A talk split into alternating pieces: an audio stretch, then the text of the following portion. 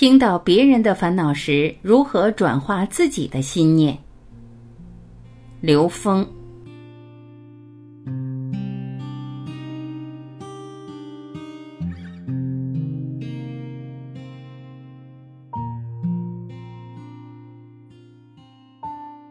有人问刘峰老师，请问如何在听到别人的烦恼时觉悟自己，并和自己内在连接转念呢？刘峰老师回答，这首先要建立的一个前提，就是我们是否真的能够理解我们所见一切都是投影的像，而所有的投影都是来自于投影源的信息，而投影源的信息实际都是存在于内在，因为我们在三维的外面，我们找不到投影源，只要在外在看到的一切其实都是投影的像。那么也就是说，投影源只在内在。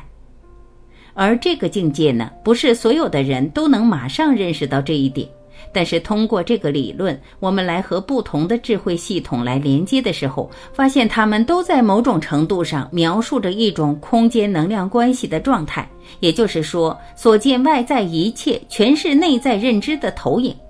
在佛教智慧里，它叫业力现前，内在认知其实就是业，它投影到我们现实，在投影出的那个当下，就是所谓的业力现前。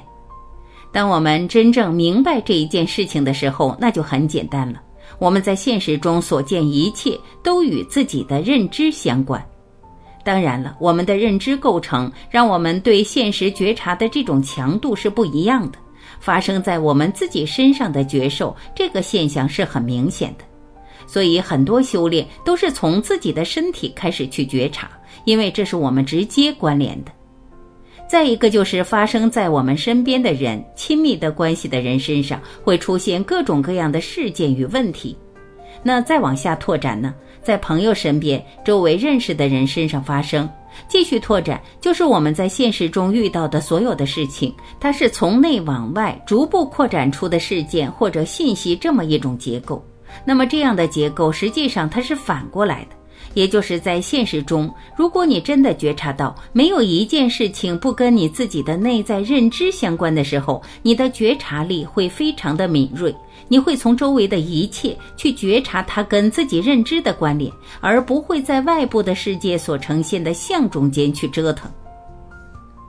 举一个很简单的例子，我在高速公路上开车，对面发生了追尾，这对一般人来讲，这件事跟自己有什么关系啊？他不会关注这件事情，一下就过去了。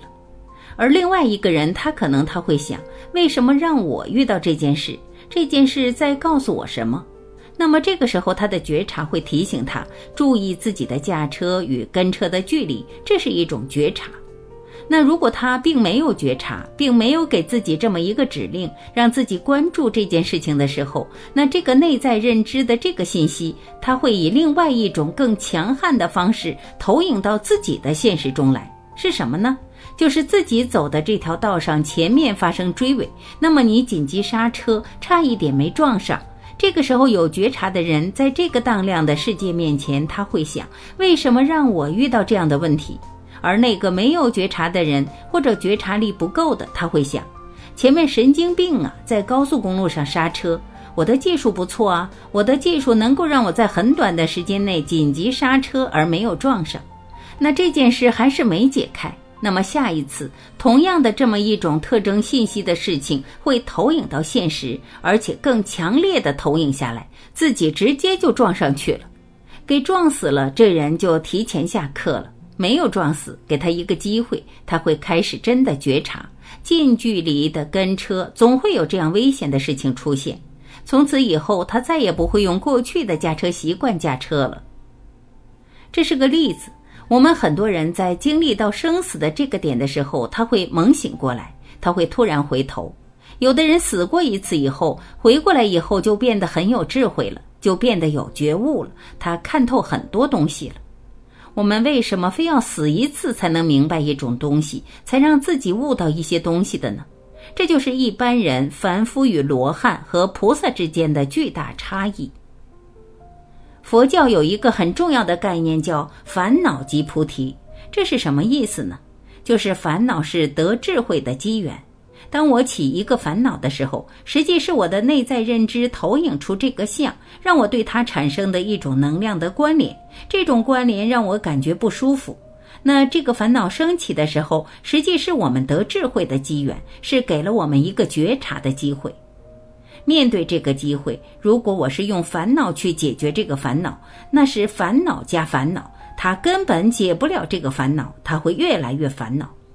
只有当我用智慧去破解和化解这个烦恼的时候，我在解的同时会得到智慧。这样我们就明白，其实所有的烦恼，只要我们心生烦恼那一瞬间，就来了得智慧的机缘了。烦恼是什么？烦恼是我们自己的认知障碍，限制了我们意识的自由度，限制了我们能够自如地去化解和驾驭任何一种能量的纠结。这个时候要知道，要突破我们自己的认知，超越、颠覆这个认知，而达到我们更自由的一种生命状态。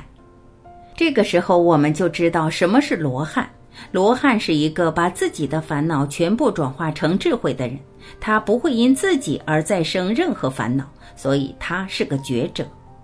那么菩萨是什么？菩萨也叫觉有情，他叫自觉觉他。很多人以为菩萨是在帮助别人，其实菩萨是把别人的烦恼也当自己的烦恼去解，他把众生的烦恼都当自己的烦恼去解，所以众生的所有烦恼都是他得智慧的机缘，也就是超越他自己认知障碍的机缘。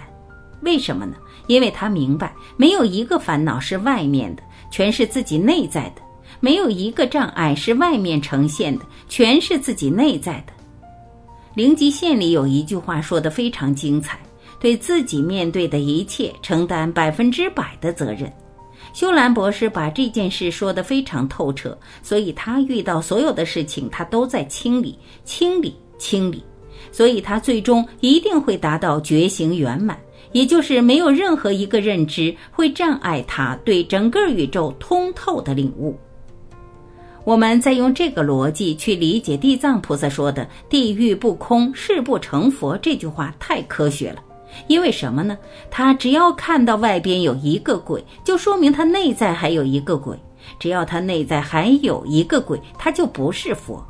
所以这是很逻辑的一个系统，来帮助我们理解万事不外求，不需要抱怨，反求诸己，从内在去找原因，这是一个非常非常重要的启迪，也是给我们自己的一个积极指令。这种指令能够让我们随时从我们向外寻求答案的这么一种状态中跳出来。在很多年以前，我的一位师父跟我说：“刘峰，你这辈子遇到的所有的事情都是为你设计的，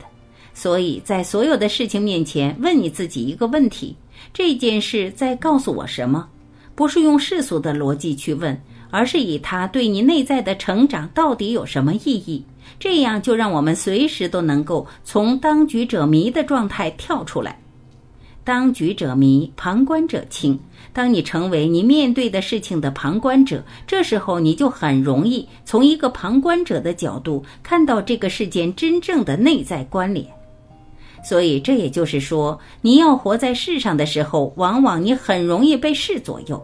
只有当你知道生命每个当下发生的一切都跟自己内在投影原理的信息，也就是自己的认知，也就是自己内在的这个业是相关的，你能理解到这一点的时候，那这每一个烦恼，每一次遇到的任何事情，或者你见到的任何人的事情，都有可能成为你提升自己智慧的那个机缘。它是一个积极的逻辑体系，它不是一个消极的。